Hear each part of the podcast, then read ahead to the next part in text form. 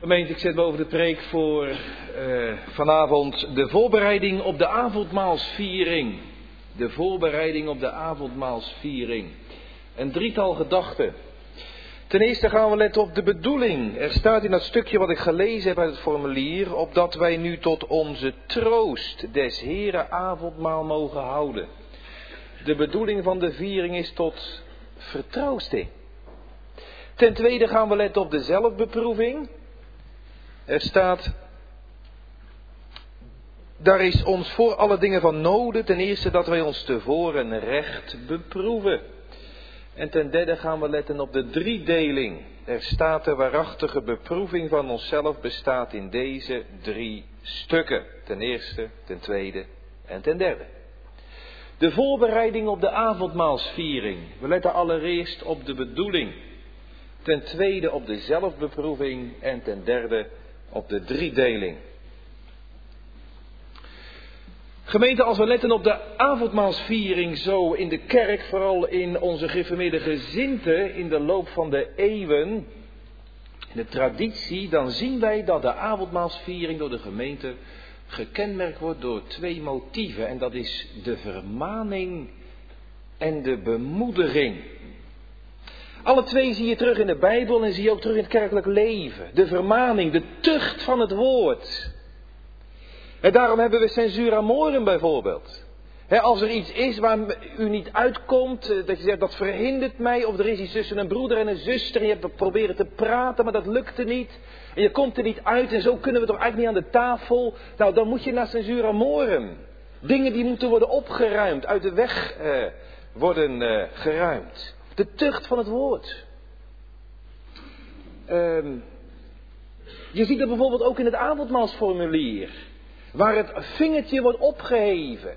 En mensen worden afgehouden en terug worden gewezen die zich met een aantal ergelijke zonden uh, bezighouden en daar niet mee willen breken.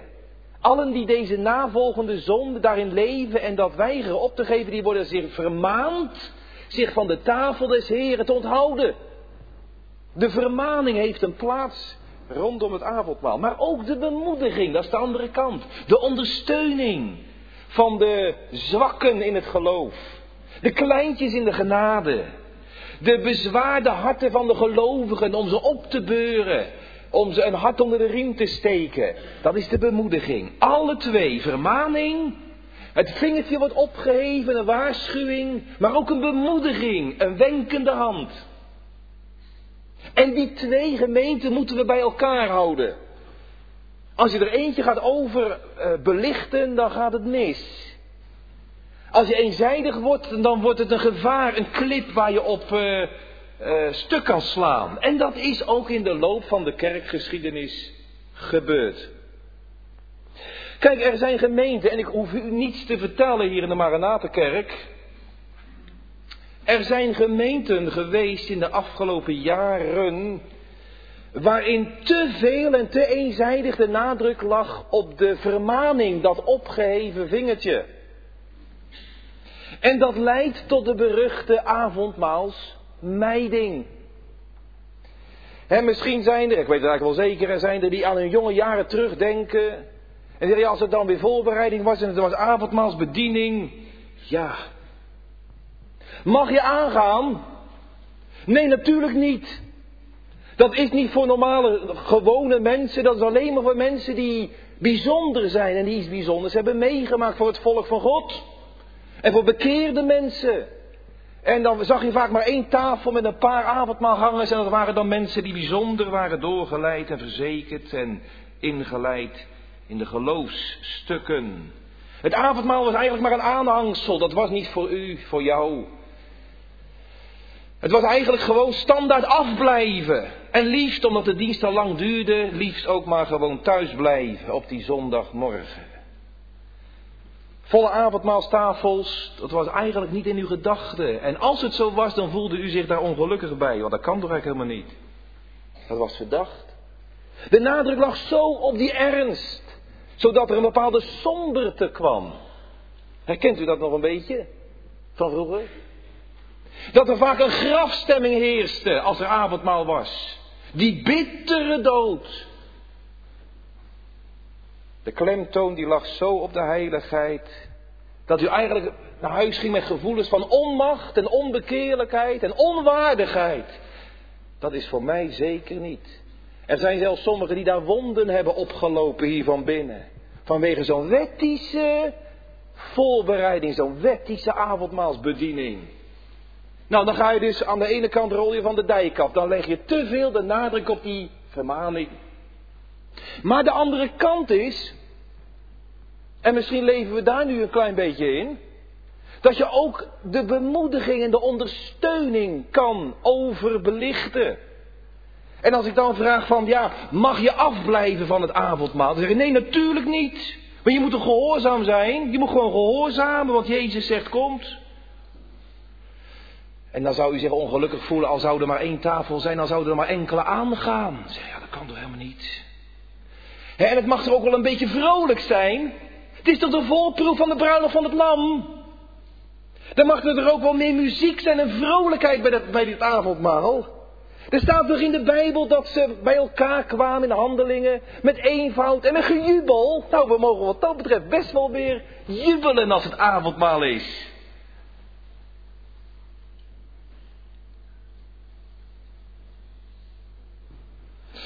Kijk je uit dat je niet aan de andere kant van de dijk valt?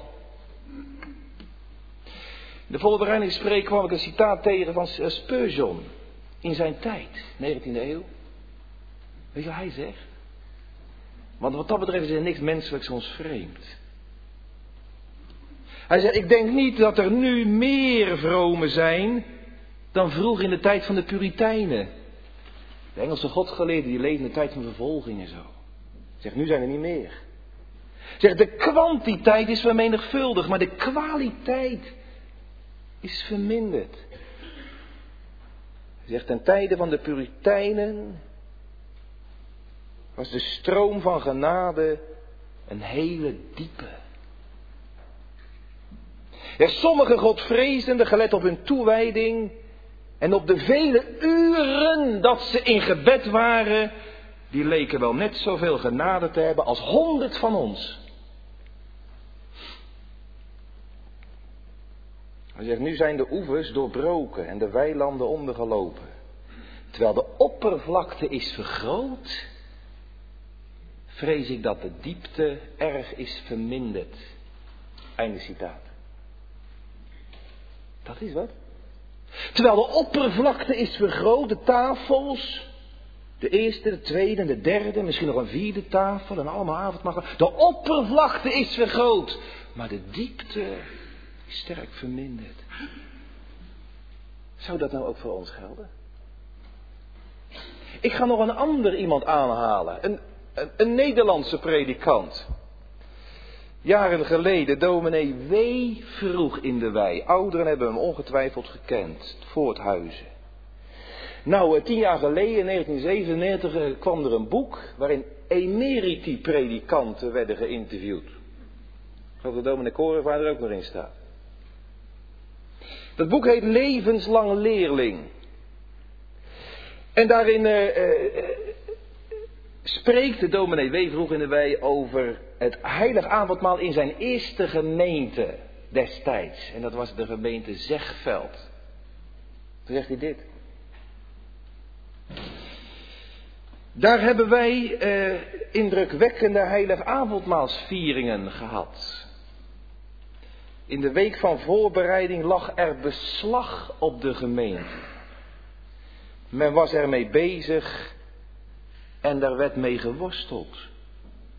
Hij zegt, nu overkomt het mij wel eens dat ik op vrijdag tegen iemand zeg, joh, hoe staat het er nou voor? Want het is zondagavondmaal. Dat ja, oh ja, dat is waar ook, is avondmaal. Oh ja. Helemaal niet meer stilgestaan. Nou ja, dan maar eventjes nog even wat lezen en dan, dan is het weer goed voor zondag. En hij zegt dominee voeren wij. Hij zegt de tafels worden voller en de avonddiensten worden leger. Hij zegt je kunt te gemakkelijk afblijven, maar ook te gemakkelijk aangaan. Zo.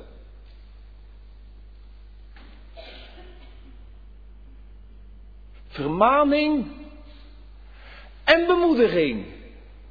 Die moeten we bij elkaar houden. En niet het ene uitspelen tegenover het ander. Gemeente, als ik de Bijbel goed begrepen heb en gelezen heb, ten diepste zie je bij de Bijbelse vromen, de kinderen van God, de ware Christgelovigen, daar zie je een diep ontzag voor de heilige en de o zo nabije God. Alle twee, heilig en tot onze vreugd ook zo nabij. Een diep ontzag. Weet je hoe ze dat noemen? Dat noemt de Bijbel de vrezen des Heeren. Die kinderlijke liefde, maar ook dat, die diepe eerbied, De Heere ootmoedig vrezen. Het lijkt zo ouderwets. Wij hebben het tegenwoordig meer over, hou je van de Heer. Nou, als je van de Heer houdt, dan zit wel snor. Mensen, nou een beetje, een beetje karikatuur, maar toch. Die vrezen des Heren. Dat is wel een diepe bijbelse notie. En daar zit, daar zit in het, het liefhebben van de Heren. Jazeker, maar ook. De Heer doet warmhartigheid aan duizenden degenen die hem liefhebben. En, dubbele punt, zijn geboden onderhouden. Vrezen des Heren, dat heeft te maken met het liefhebben van de Heren. En, en de eerbied en de gehoorzaamheid. De verwondering over het heil dat de Heer schenkt. En de vreugde om wat volstrekt niet vanzelf is. En volstrekt niet vanzelfsprekend is. Nou, de eerste gedachte was tot onze troost. Dat was de bedoeling. Gemeente, we hebben een aantal keren al nagedacht over dat formulier. Zo, paragraaf, pericoop voor pericoop. En we hebben gezien dat het begon met die bijbelse inzetting. Hoort aan de woorden van de inzetting, van het heilige avondmaal. En toen werd er 1 Korinthe 11 geciteerd. Het begint met bijbelse woorden, met de woorden van de inzetting. En nou zien we wat de bedoeling is van dat avondmaal. De allereerste bedoeling, die hebben we al gezien, dat is natuurlijk tot zijn gedachtenis. Dat zegt de Heer Jezus zelf, doe dit tot mijn gedachtenis. De rechtvaardige de gedachtenis van de rechtvaardige die stierf voor onrechtvaardigen. Om ons bij God te brengen. De gedachtenis aan hem zal tot zegen zijn. Maar hier zien we dan een, eh, een, een, volgende bedoeling. Dat is tot onze troost. Dat vind ik zo mooi. Er staat niet tot onze schrik. Tot onze afschrikking. He, dan rol je weer over die, dan, dan ga je weer die ene kant te veel op. Als je zo de heiligheid benadrukt dat de troost uit het oog verloren wordt. Ja, dan ga je over de schreef tot onze troost. Het is niet de bedoeling dat we angst gaan aankweken voor het avondmaal. Tot onze troost. Eerste advent. Eerste advent. Weet je, eh, het heeft te maken ook met het avondmaal. Volgende week. Verzoening. Zover het oosten verwijderd is, van zover het west verwijderd is van het oosten, zover het hij om onze ziel te troosten. Van de schuld en zonde weggedaan. Dat is een, een, een, een, gouden ader door de hele schrift. Evangelie wil zeggen troost. Eerste advent, we zingen, o mocht ik uw troost ervaren, doe intocht Heer in mijn gemoed. Degene die het avondmaalsformulier heeft opgesteld is Olevianus geweest. Nou, Olevianus was ook de opsteller van de catechismus. En ook in de catechisme, waar begint hij mee kinderen? Wat is uw enige troost in leven en in sterven? gaat het ook al over dat, dat kernwoord troost. Dat ik nou niet meer van mezelf, maar dat ik het eigendom van Christus mag zijn, die betaald heeft met zijn bloed voor al mijn zware, zwarte zonden. Troost. En ook het doopformulier, daar komt het ook weer terug. Je ziet, het is, dit is wel eens genoemd de kern van het gereformeerde beleiden. Troost. De catechismus in het avondmaalsformulier, maar ook in het doopformulier. laten wij dan tot Gods eer tot onze troost en tot stichting van de gemeente zijn heilige naam aanroepen. Zo staat er dan in het doopformulier. Troost.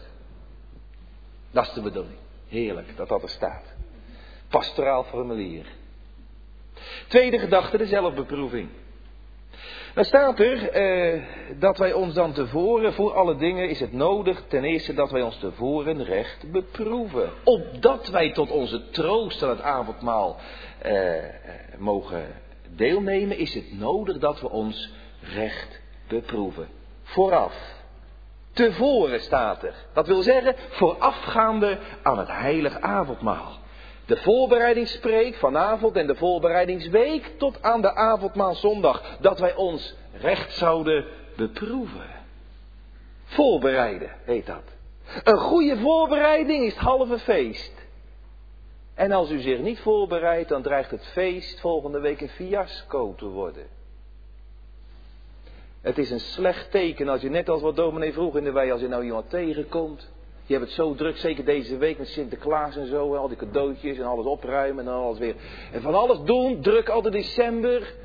En dat je nou zaterdagavond zegt, oh ja, morgen is avondmaal. Morgen is avondmaal. Ja. Ik ben wel erg moe eigenlijk, maar nou, ik zal nog wel een stukje extra lezen uit, uit een schrift of uit een boekje of zo. En uh, nou ja, dat is dan uw voorbereiding. Mensen, dan wordt het een fiasco volgende week, echt. Een goede voorbereiding is het halve feest. Hoor ik iemand zeggen, is dat nou nodig? Is dat nou nodig?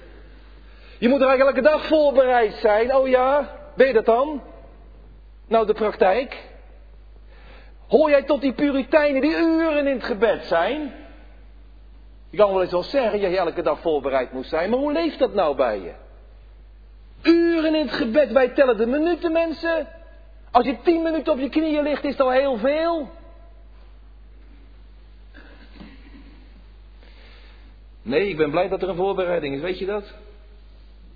Om jezelf en elkaar weer eens op te scherpen en, en, en, en, en elkaar toe te roepen. Komt, zoals de Bijbel het zegt, klaagliederen, komt, laten wij onszelf onderzoeken en onze wegen doorzoeken en laten we wederkeren tot de Heer.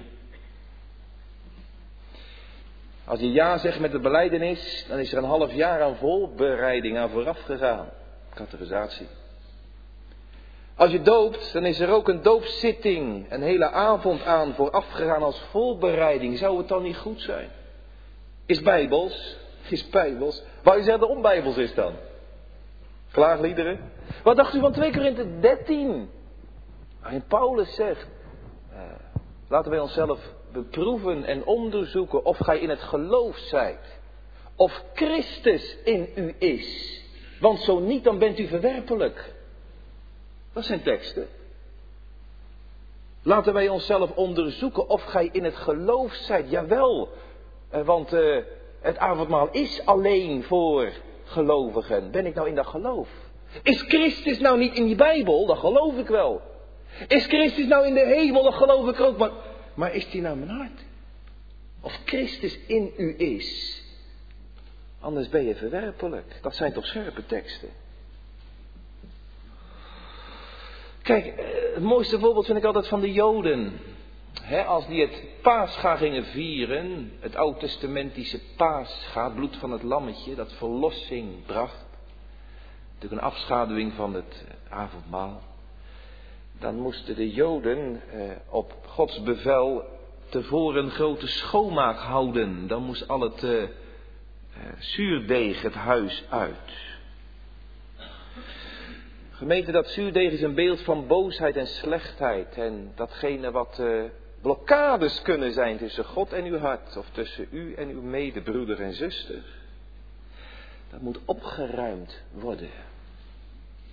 Tussen de voorbereidingszondag en de avondmaalzondag volgende week, weet je wat daartussen ligt?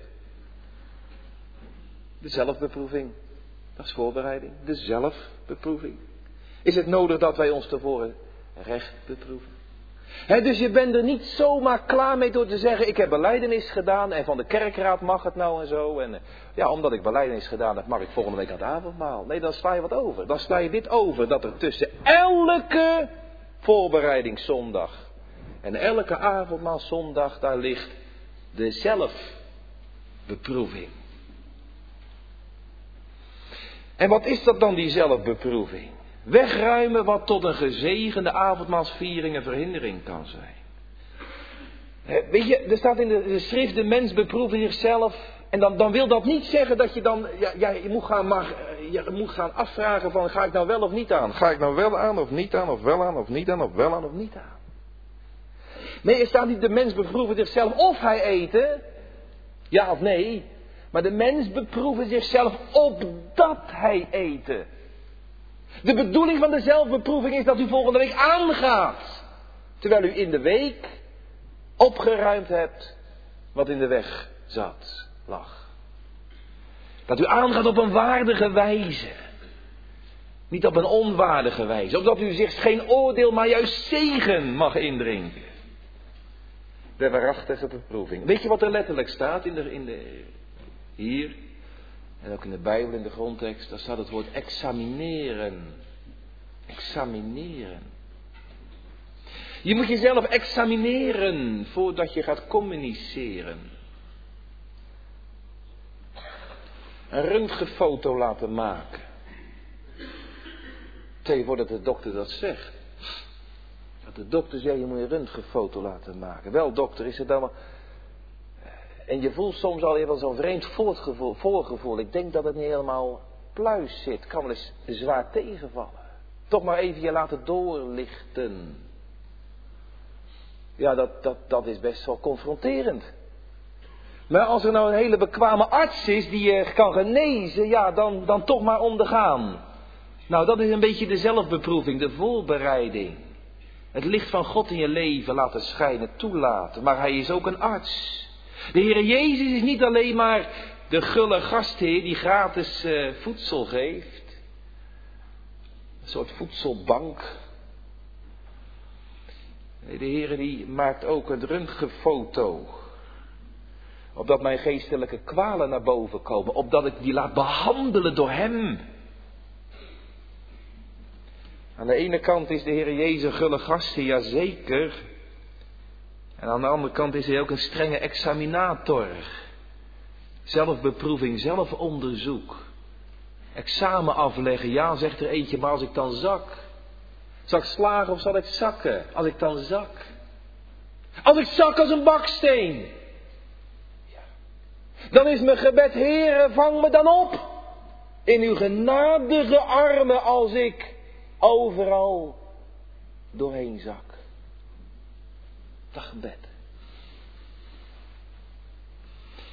Zelfbeproeving. Weet je, mag ik eens een paar handvatten geven?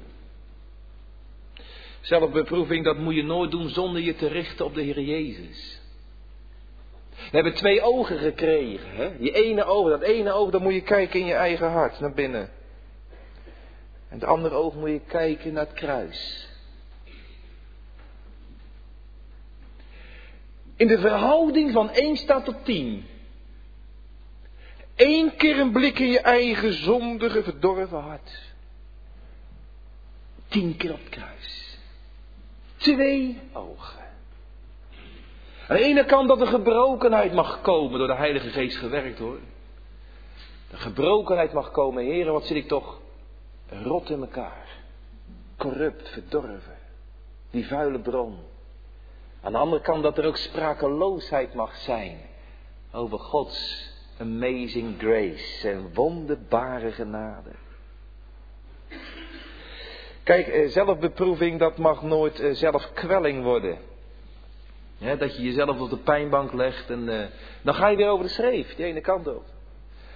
Angst erop zoek, wroeten en woelend in jezelf. Angst erop zoek of je misschien een kenmerkje kan vinden. Om jezelf straks verlof te geven om volgende week het avondmaal te gaan. Mensen, ik hoef mezelf geen verlof te geven. Als ik volgende week aanga, is, is dat geen bewijs van goed gedrag. Maar is dat alleen maar een bewijs van Gods grote genade? Dat is wat anders. Op zoek naar. Ik, ik, ik, ik wil u, en het formulier wilt u niet op uzelf terugwerpen. Dan word je of wanhopig, dat je zegt van nou ik zie alleen maar, ik zie alleen maar zwarte dingen. Nee, voor mij is het niet. Of je wordt hoogmoedig, dat je zegt van nou ik heb toch nog wat bij elkaar kunnen sprokkelen zo van mijn eigen goede dingen. dat is de bedoeling niet. kwam de voorbereiding een mooie vergelijking tegen van dominee Hegger. Dominee Hegger, weet je wel, die man van in de rechte straat. Hij is ook wel eens gepreekt, heb ik begrepen. Hij leeft nog in de negentig. Man met de liefde bedeeld, ex-priester. Weet je, dominee Hegger die zegt in een van zijn boeken, hij zegt, eh, die God van de Bijbel, hè, die is niet hetzelfde als de God van de heidenen hoor. Hij zegt zelf onderzoek, daar moeten we geen zelfkwelling van maken. Dan geeft hij een vergelijking met een tantalus-kwelling. Tantalus, dat is een, eh, een figuur uit de Griekse en de Romeinse mythologie. Hij zegt, je had de oppergod Zeus, de god van de Romeinen, een heidense god. En die wilde Tantalus, en meneer Tantalus, die wilde die straffen. Dan gaf hij een hele vrede straf. Toen moest Tantalus, die moest, terwijl die van dorst versmachtte, moest hij in het water gaan staan. En telkens als hij eh, naar het water neigde om het te drinken, week dat water terug. Hij kon er niet bij. En vlak boven zijn hoofd groeide een tak. Er waren heerlijke vruchten aan. En als hij naar die tak wilde grijpen, dan week die tak terug. Hij kon er niet bij. Dat is wreed. Dat is kwellend. En die tantelus die kon alleen maar zuchten, zuchten, zuchten. Ja, dat is de bedoeling niet. Die God van de Bijbel is niet als een God van de heiden, is geen Zeus. Nee, dat, dat wil het avondmaalformulier niet zeggen. Tot onze troost, niet tot onze kwelling. Wie moet zichzelf onderzoeken? Er staat een ieder. Een ieder. En dat, dit is geen evangelisatietoespraak. Van uh, mensen buitenkerkelijke, onkerkelijke, of degenen die nog niet aan het avondmaal gaan. U moet die zelf onderproeven, onderzoeken en uh, beproeven. Nee, dit wordt gericht aan de gemeente van Christus, aan de geliefde in de Heere Christus. Dus ook avondmaalsgangers, die hebben toch altijd maar weer die opdracht om zichzelf te beproeven en te onderzoeken. Er staat zo treffend in die drie stukken. Ten eerste bedenken een ieder bij zichzelf. Ten tweede eh, onderzoeken een ieder zijn hart. En ten derde onderzoeken een ieder zijn geweten. He, je bent er niet klaar mee om te zeggen, nou ja, ik ben nog onbekeerd. En daarom ongeschikt om aan te gaan, dus uh, het is niet van mij. Daar ben je niet klaar mee. Daar ben ik niet mee klaar. Weet je, als je zo blijft zitten, dan, uh, dan spreek je eigenlijk uit, ik wil eigenlijk nog helemaal niet dat Jezus koning over mijn leven is. Dat is wat. Ja, en ieder onderzoeker zichzelf. Bij zijn, bij, hij onderzoekt zijn hart en zijn geweten. Dat is dus uh, hier, ja, bij je, je, eigen tuintje blijven hoor, niet kijken naar een ander. Daar zijn we zo goed in. Om een ander te keuren en te onderzoeken. Nee, jezelf. Die kijken naar al die avondmaalgangers en alle die blijven zitten, jezelf. Ik heb bewust gelezen uit Romeinen 14, waar je sterke en zwakke had in één gemeente. En dat liep een beetje uit de hand daar. Die sterke die zeiden, oh, alle, ik, kan alles eten, varkensvlees en rundvlees en geen kosher, wel kosher, maakt allemaal niet uit. Ik kan alles eten, want Christus, ik sta in de vrijheid. En dan waren mensen die waren dan een beetje, ja, zeggen, nee, ik eet alleen maar kosher. En dan zeiden, oh, jij zit nog onder de wet, joh, jij zit nog gewoon onder de wet. Verkeerd opgevoed, dat is je opvoeding, moet je overboord gooien. En ze verachten eigenlijk die nog een beetje nauwkeurig waren. Andersom was het ook zo. Degene die netjes en nauwkeurig leefde volgens eh, de dagen en de vaste dagen, de feestdagen van het Oude Testament. En die keken dan naar die zogenaamde sterke christenen, die alle dagen waren gelijk. En die, nou, die de preciezen, die het nauwkeurig namen, die keken dan naar uh, die anderen en die veroordeelden. Oh, die zijn hartstikke werelds, joh. Zijn een christen met die veel te werelds. He, dus de een zei tegen de ander, jij bent wettisch. En de ander zei tegen de een, jij bent werelds. En de een verachtte de ander en de, ander veroordeelde de ene. Nou, zo ging dat daaraan toe. Dan zegt Paulus, dat moet je niet doen, mensen. Want hoe het ook is en wat je nou wel of niet doet, je staat of valt je eigen Heer. Je hebt straks verantwoording af te leggen, niet naar elkaar kijken, maar voor je meester. Want een ieder, de rekkelijke en de precieze, die het nauw nemen en die het ruim nemen, hoe dan ook en waarom dan ook, een ieder zal rekenschap moeten afleggen voor de rechterstoel van Christus. En daarom mensen niet naar een ander kijken, maar jezelf. Gemeente, nou, ik ben al een half uur aan het preken. Wat vind je er nou van? Een preek over de zelfbeproeving. Gaan uw stekels dan een beetje overeind staan? Ja, wat nou? Weet je, er is een grote opwekkingsprediker geweest, George Whitfield.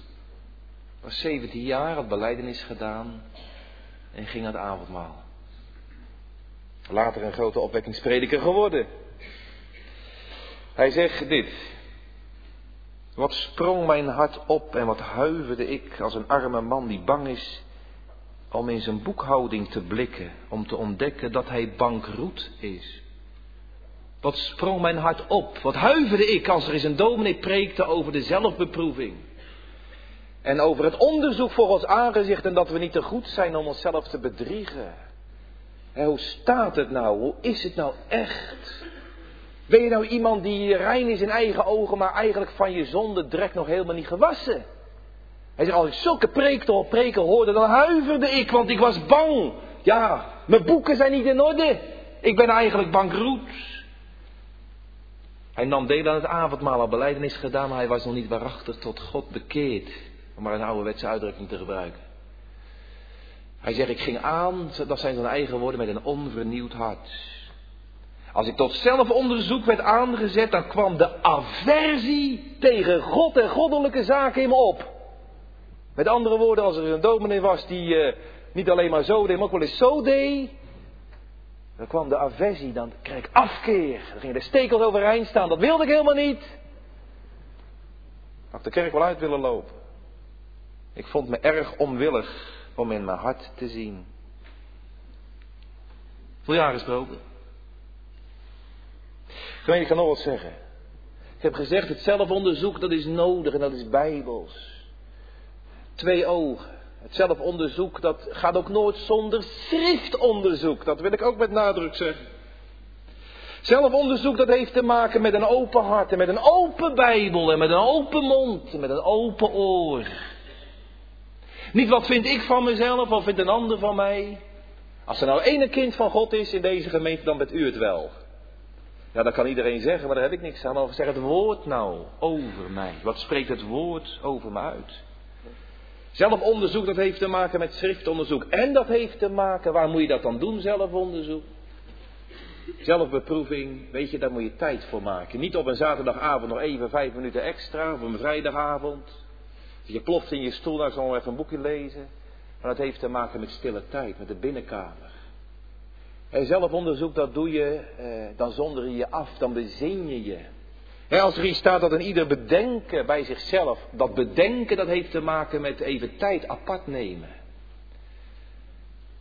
Dat die Puritijnen dat uren konden hè, bidden. Dat klagen we soms zo aan. Ja, dat, dat is onze tijd niet. Nee, maar die mensen leefden wel echt dicht bij God. En bij ons is, de, is het nou wat dat betreft heel oppervlakkig, maar zo weinig diep. En dat komt omdat we geen tijd nemen om te spreken met God. Wij rekenen in minuten als we rekenen. Ja, je moet geen horloge gebruiken, zeg u dan. Nee, maar uh, dat kan ook een beetje een vrome smoes zijn door zeggen van ja, leg je dat een half uur op je knieën. Wordt u wettisch? Nee, joh, daar gaat het helemaal niet om. Maar ben je nou wel eens zo in je gebed verzonken dat je zegt van ja, voordat het wist, een half uur.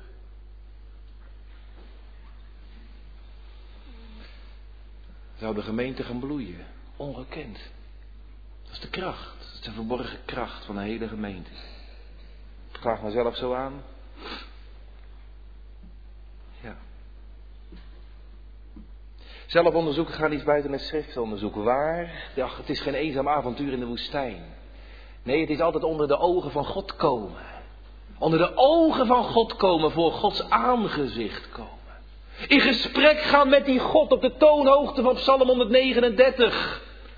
Waar we gezongen hebben, niets is op majesteit bedekt voor uw alwetendheid, gij kent mij. Met God een gesprek aangaan. Doorgrond mijn hart en ken me weg, o Heer. Beproef me en zie wat niet is tot uw eer. Is soms de weg die ik ga niet goed voor mij? Leid me dan op de eeuwige weg, Heer. En maak mij vrij. En de bedoeling van dat zelfonderzoek, ik zeg het maar nogmaals, dat is tot onze troost. Het gaan naar de tafel des Heren is geen gaan naar het schavot. Het is geen rechterstoel volgende week, maar een genadetafel.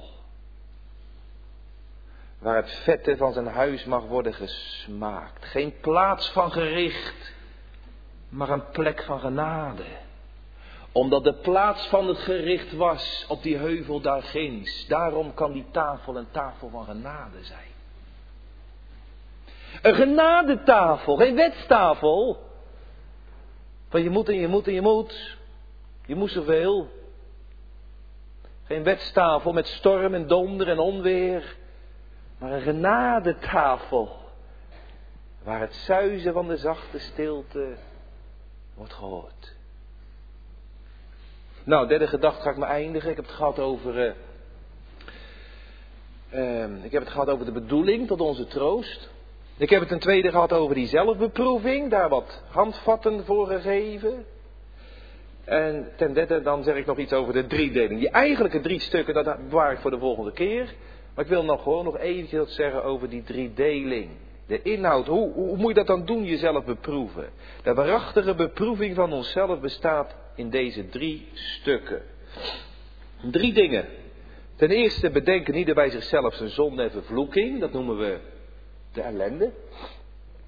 Ten tweede onderzoeken ieder zijn hart of hij de gewisse van belofte van God gelooft dat hem al zijn zonde om Jezus wil vergeven zijn. Dat noemen we de verlossing. En ten derde onderzoeken ieder zijn hart of hij gezind is om God de Heere eh, waarachtige dankbaarheid te bewijzen. Dat is de dankbaarheid. Ziet u in deze drie deling de drie stukken weer terug? De hand van Olevianus, ellende, verlossing en dankbaarheid, net als in de catechismus. De ellende heeft te maken met wie ik ben voor God, was voor God. En ben nog steeds, ook nadat ik zijn kind geworden ben, in de afgelopen drie maanden. Wie ik ben, ellendig, jammerlijk, arm, blind en naakt, tekortschietend, oppervlakkig, vaak geen zin, vaak te druk, vaak te moe, Soms is het te laat, dat ben ik. Heren, wat heb u toch een verdriet van me? Wat heeft toch een verdriet van me? Dat je het uitzucht, o God. Nou ben ik een christen, nou ben ik een ambtsdrager, maar wat heb u toch een verdriet van me? Dat je dat nou dieper en dieper gaat inleven voor God. Dat is niet vreemd hoor. Dat is niet vreemd. Paulus die was al zo lang op de weg. Op het eind van zijn leven zegt hij mij, de grootste der zondaars. Ja, Paulus, jij? Je bent de grootste in het koninkrijk gods. Mij, de grootste der zondaars. En jij, als je alle kinderen van God op één lange lijst zou zetten, hè, sta ik daar helemaal onderaan. De grootste van de zondaars. De minste van de heiligen. Dat verdiept zich maar tegelijkertijd ook de verlossing in de Heer Jezus en de dankbaarheid aan God. Dat zijn geen stationnetjes dat je zegt van nou ja, is klas 1, dat is de ellende. En als je dan tot bekering komt, dan ga je naar, dan word je bevorderd tot klas 2. En die ellende, daar moet je niet meer over praten en zo, ligt achter de rug. En dan gaan we vervolgens, gaan we de rest van ons leven, gaan we ons richten op klas 2, de verlossing en de dankbaarheid, klas 3. Dan hebben u het niet begrepen waar het over gaat. Ik geloof niet in zo'n stationnetjes geloof. In zo'n klassenbekering van klas 1 naar 2 en misschien nog klas 3. Nee hoor. Alle drie, ellende, verlossing en dankbaarheid. Alle drie, hè, dat zijn de drie dimensies van een levend geloof. De drie aspecten, ze horen bij elkaar. Van dat ene geloof. En gemeente, hoe langer je nou met de Heer mag leven, hoe meer zich dat gaat verdiepen. De kennis van mezelf wordt dieper. En ik ga me meer van God verootmoedigen. Maar de verlossing in Christus wordt voor mij groter, vreugdevoller. En de dankbaarheid aan God de Heer, mijn hemelse Vader, wordt intenser, intensiever. Het wordt uitgewerkt in mijn leven. En waar je kennis van jezelf, waar dat uitslijt, hè, weet je wat er dan gaat gebeuren? Dan rol je aan de andere kant, dan rol je aan de dijk. En waar dat gaat uitslijten, dat besef, wie je nou bent voor het heilige ook van God. Als dat gaat uitslijten, dan wordt geloof oppervlakkig en hoop vaag en liefde zwak. Liefde zwak. Als zou ik aan u vragen, hou je nou van de Heer Jezus? En dan zou eerlijk zijn, dan zou je misschien zeggen, ja een beetje, een beetje. Nou, dat bedoel ik nou met dat oppervlakkige. En dat klaagt me aan, een beetje. Is dat nou alles? Voor die lieve zaligmaker, een beetje.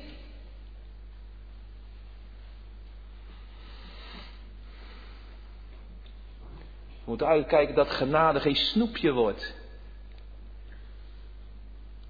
In plaats van een levensnoodzakelijk medicijn waar je leven en je dood mee gemoeid is. Kennis van onze, onszelf gaat uitslijten, dan wordt genade een snoepje. Nou, jij vindt lekker of niet. Maar genade is geen snoepje. Genade, dat is een levensnoodzakelijk en levensreddend medicijn. Zullen ze bij elkaar houden, dat wil ik er maar mee zeggen. Alle drie. Geen één kan worden gemist, ook de dankbaarheid niet. Zeer zeker niet, alle drie bij elkaar. En in de goede verhouding bij elkaar. die ellende gaan we niet uitvergroten hoor. Doe de catechismus ook niet. Kortste stukje is het stukje van de ellende. Kortste stukje. Maar wel noodzakelijk. En de hoofdzaak, dat is de verlossing in de Heer Jezus Christus. Volgende week is het stralende middelpunt niet al die mensen die aangaan, maar die ene die zijn leven gaf. Voor zondaars, voor verlorenen. Voor mensen die allemaal geestelijke kwalen hebben. En ze graag vanaf willen. Niet weten hoe. Stoofzaak, de verlossing. En de dankbaarheid hoort er wezenlijk bij. Hoe liggen de verhoudingen nou in mijn leven? Hoe liggen de verhoudingen? Niet één kan worden gemist. Hoe liggen de verhoudingen? Als het gaat over dat eerste, dat tweede, dat derde. En dan zie ik weer die, die, die, die, die dat gevaar. Hè? Aan de ene kant is het gevaar um, dit. als ik u de wet ga voorschrijven van nou mensen, nou moet je diep genoeg en is je geloof nou groot genoeg en is je zondekennis nou zwaar genoeg en lang genoeg geweest. Ach, dan ga ik u allemaal wetjes voorschrijven en dan wordt het weer een voorwaardelijk evangelie en zo en dan wordt het weer zo wettisch. En dan zijn we veel te bekrompen en dan zijn we veel nauwer dan dat rijke, dat ruime evangelie van Gods genade. Nee, zo moet het niet hoor, zo moet het niet dat ik ga peilen van is het nou allemaal echt bij u geweest? Dan ben je volgende week aangegaan. En dan kijk, wat heeft nou te vertellen? Oh, je hebt niks te vertellen. Nou, waarom ben je... Nee, zo niet. Maar de andere kant, de andere kant. Ik begon de preek met vermaning en bemoediging. De andere kant is, als die diepe tonen van verootmoediging gaan ontbreken. Ja, dan verschraalt het geloof tot, tot iets bleeks. Dan verbleekt het dan verschraalt het geloof tot, uh, ja, tot iets vanzelfsprekend. En dus, zo'n dus geloof, hè, hebben we het wel eens over gehad. Niet een nochtans, maar een dus geloof. Ja, dat, dat, dat, dat is erg, dat is erg. Dan verschraalt het geloof. Als zonde geen zonde meer is. Als de verootmoediging gemist wordt. Ken ik dat nou, verootmoedigen? Weet je wat, is dat? Weet je, weet je wat verootmoediging is? Nou, dat, het, dat, dat, dat je hart als het ware voor God aan diggelen valt. Een gebroken hart. dat je jezelf wel eens voor je hoofd kan slaan. Zeg, Heer, wie ben ik nou? Verootmoediging dat ik van mijn troontje kom. Dat ik van mijn troontje kom. En dat ik voor God als het ware nou weer eens op mijn knieën terechtkom. Zeg, Heer, ik kan me niet begrijpen dat u, dat u, dat u nou uithoudt uw wonderbare genade voor such a wretch like me, voor zo'n ellendeling als ik ben. Kan niet begrijpen. Kan niet begrijpen. Weet je wie dat begrepen heeft? Die zondares.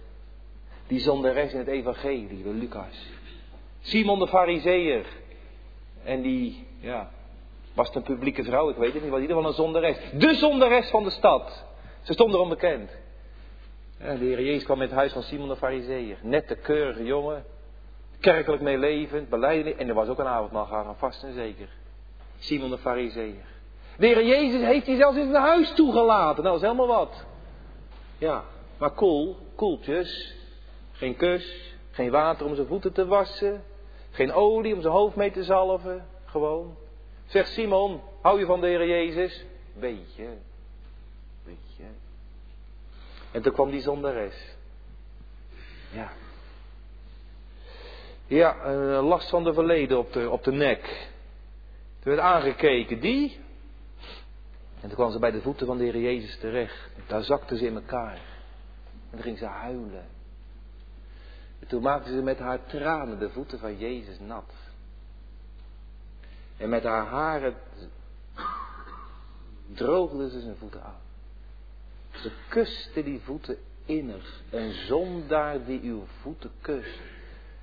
En ze goot er een beetje balsemolie overheen. Dan zegt de Heer Jezus, Simon, ik heb hier wat te zeggen. Ik heb jou wat te zeggen. Heb je dat gezien? En dan zegt de Heer dit. Wie veel vergeven heeft, wie veel vergeven wordt, die heeft veel lief. Kijk, dat is nou het verschil, hè? Die zondares die wist dat ze zondares was. En die was zo verbaasd dat ze welkom was bij, dat Jezus ze niet wegschopte van, haar, van zijn voeten vandaan. Hij wie veel vergeven wordt, heeft veel lief. Weet je waar ik wel eens jaloers op ben, mensen? Die tranen van die vrouw. Nou moet dat niet verkeerd oppakken hoor. Maar wanneer is het nou voor het laatst geweest dat u voor God gehuild hebt?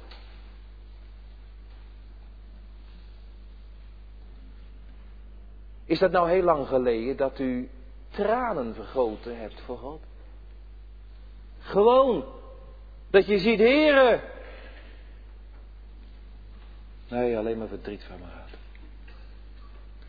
Die onreine bron van binnen. Het goede wil ik wel doen, maar het kwade, ik val er altijd maar weer in terug. Simon, die heeft geen tranen gehad hoor. Nee, nee. Dat was allemaal zo afgepast, zo berekend, zo cool, zo verstandelijk. Maar die zonderes. Kijk, dat bedoel ik nou met, dat, met die ellende, die dimensies. Hè? Dat verdiept zich, dat verdiept zich. Nou, ga eindigen mensen. Drie stukken, laten we ze bij elkaar houden. Ik zeg het kinderen met drie V's. Het eerste is de verootmoediging. De verootmoediging.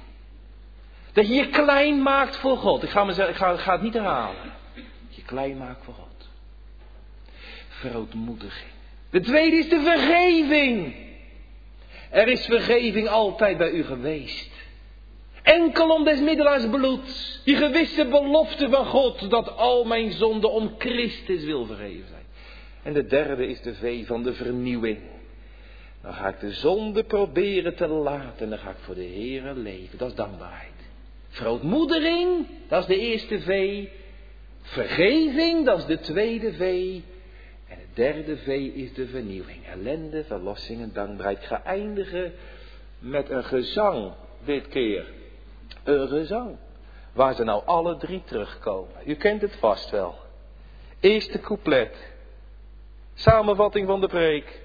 God enkel licht. Voor wiens gezicht niet zuiver wordt bevonden.